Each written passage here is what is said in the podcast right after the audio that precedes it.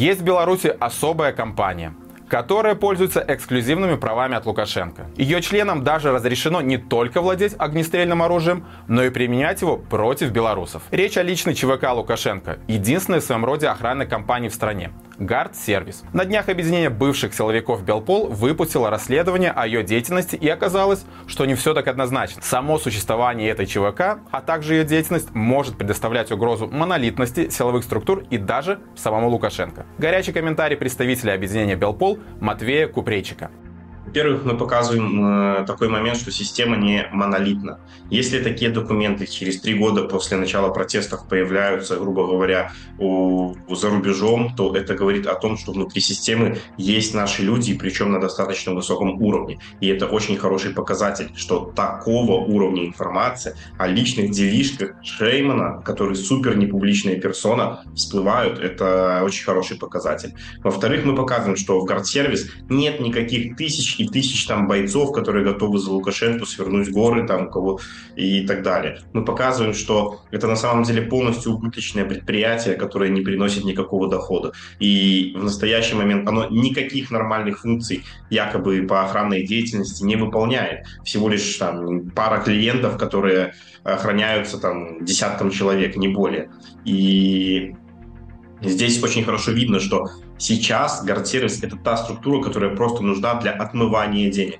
Просто получить э, сверхприбыль 5,5 миллионов долларов США на строительстве панелек, э, вот и все. Бесплатно отжав у государства, можно сказать, э, имущество, собственность недвижимую. И получается так, что это деньги белорусов, это налоги белорусов, это в том числе и отчисление тех самых ну, так называемых силовиков, там, МВД, КГБ, МЧС и так далее, которые каждые три месяца отчис... делают отчисления в так сказать, э, взносы в вот эту вот организацию БФСО «Динамо». Э, и три месяца ты вкидываешь бабки в это, можно так сказать, а тут получается, что БФСО «Динамо» полностью бесплатно отдает в собственность частной компании э, имущество стоимостью там, в миллионы белорусских рублей.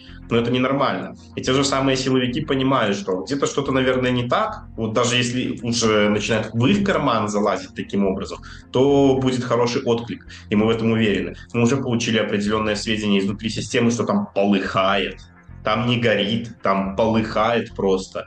И уже было не очень хорошо, так сказать, Тертелю, не очень хорошо уже было Кубракову, проводится разбор полетов, каким образом такая информация могла утечь, и все они там понимают, что наши источники находятся на очень высоком уровне. Сейчас мы видим, что идет очень такое ожесточенное соперничество между двумя структурами. Это КГБ и ГУБОПИК. Э, во все времена, как и за все время существования э, Республики Беларусь между КГБ и МВД всегда было соперничество на, по поводу того, кто на самом деле лучше и так далее. КГБ всегда действовало более так четко, более в соответствии с законодательством, не, как, говорят, как они говорят, не морая руки. В МВД же есть такое карательное подразделение, как ГУБОПИК, там, где не чураются вообще ничего. Они могут э, угрожать пистолетом, они избивают людей, они пытают людей. Для них это нормально.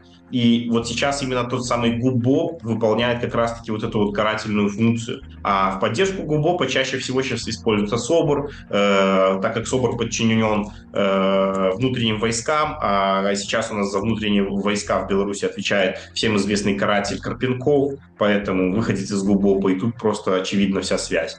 И понятно, что те же самые э, МВД и КГБ в том числе при, привлекают ко всем этим мероприятиям и Альфа КГБ, и Алмаз МВД. То есть вот это вот элитный костяк. ОМОН на самом деле это такое, я уже неоднократно об этом говорил, что это э, выбить дверь, поржать, там кого-то поломать и так далее. Но те же альфа и так далее, они, они действуют более серьезным уровнем. Они устрашают тем, что они обвешены полностью амуницией, тем, что у них большое оружие с собой, что они там э, могут через окно войти, как это называется, и так далее. Вот этим они больше всего устрашают.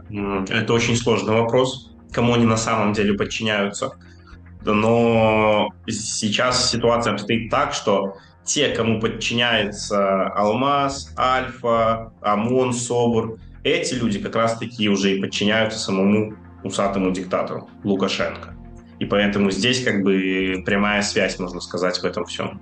Ну, убивать это тоже такое, знаете, очень редко, когда они такое что-то делают. И когда мы увидели тот же самый пример с Зельцером, который является героем Беларуси, который дал э, отпор карателям, э, да, им пришлось вот применять оружие. Но поверьте, в системе в тот момент творился такой хаос, что его не описать словами. Э, на следующие выезды там уже не то, что броня одевалась, они там уже просто как я не знаю, по просто входу в помещение, где проживает якобы какой-то змагар, по их словам, они готовились так, как будто они идут захватывать 15 террористов, у которых там есть все вооружение мира и ядерная бомба в чемодане. То есть настолько их это испугало. И на самом деле это имеет очень сильный психологический эффект. Когда мы также опрашивали людей, когда только началась война в Украине, э, мы просто спрашивали у наших источников о том, как они ко всему этому относятся и что на самом деле происходит. Реальную готовность э, вступить в боевые действия против Украины, э, в эту преступную войну вступить, высказало три, если я не ошибаюсь, или четыре подразделения из всей целой Беларуси. То есть это были немногочисленные подразделения, их там было в лучшем случае до тысячи человек на всех вместе взятых.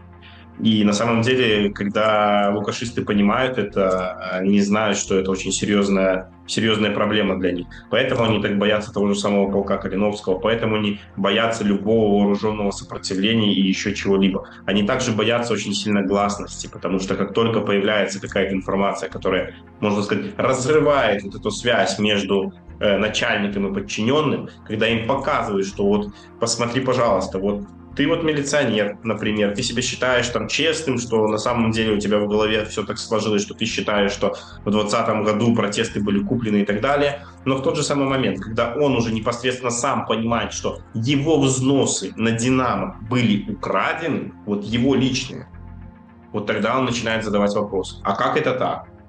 Насчет Лукашенко здесь все очень просто. Пока он платит деньги, они будут ему служить. Как только где-то случится заминка, в том числе этому могут поспособствовать введение санкций, которые на самом деле еще даже нормально не были введены, потому что они введены, можно сказать, формально, и через, через два дня создается фирма прокладка, и предприятие дальше работает.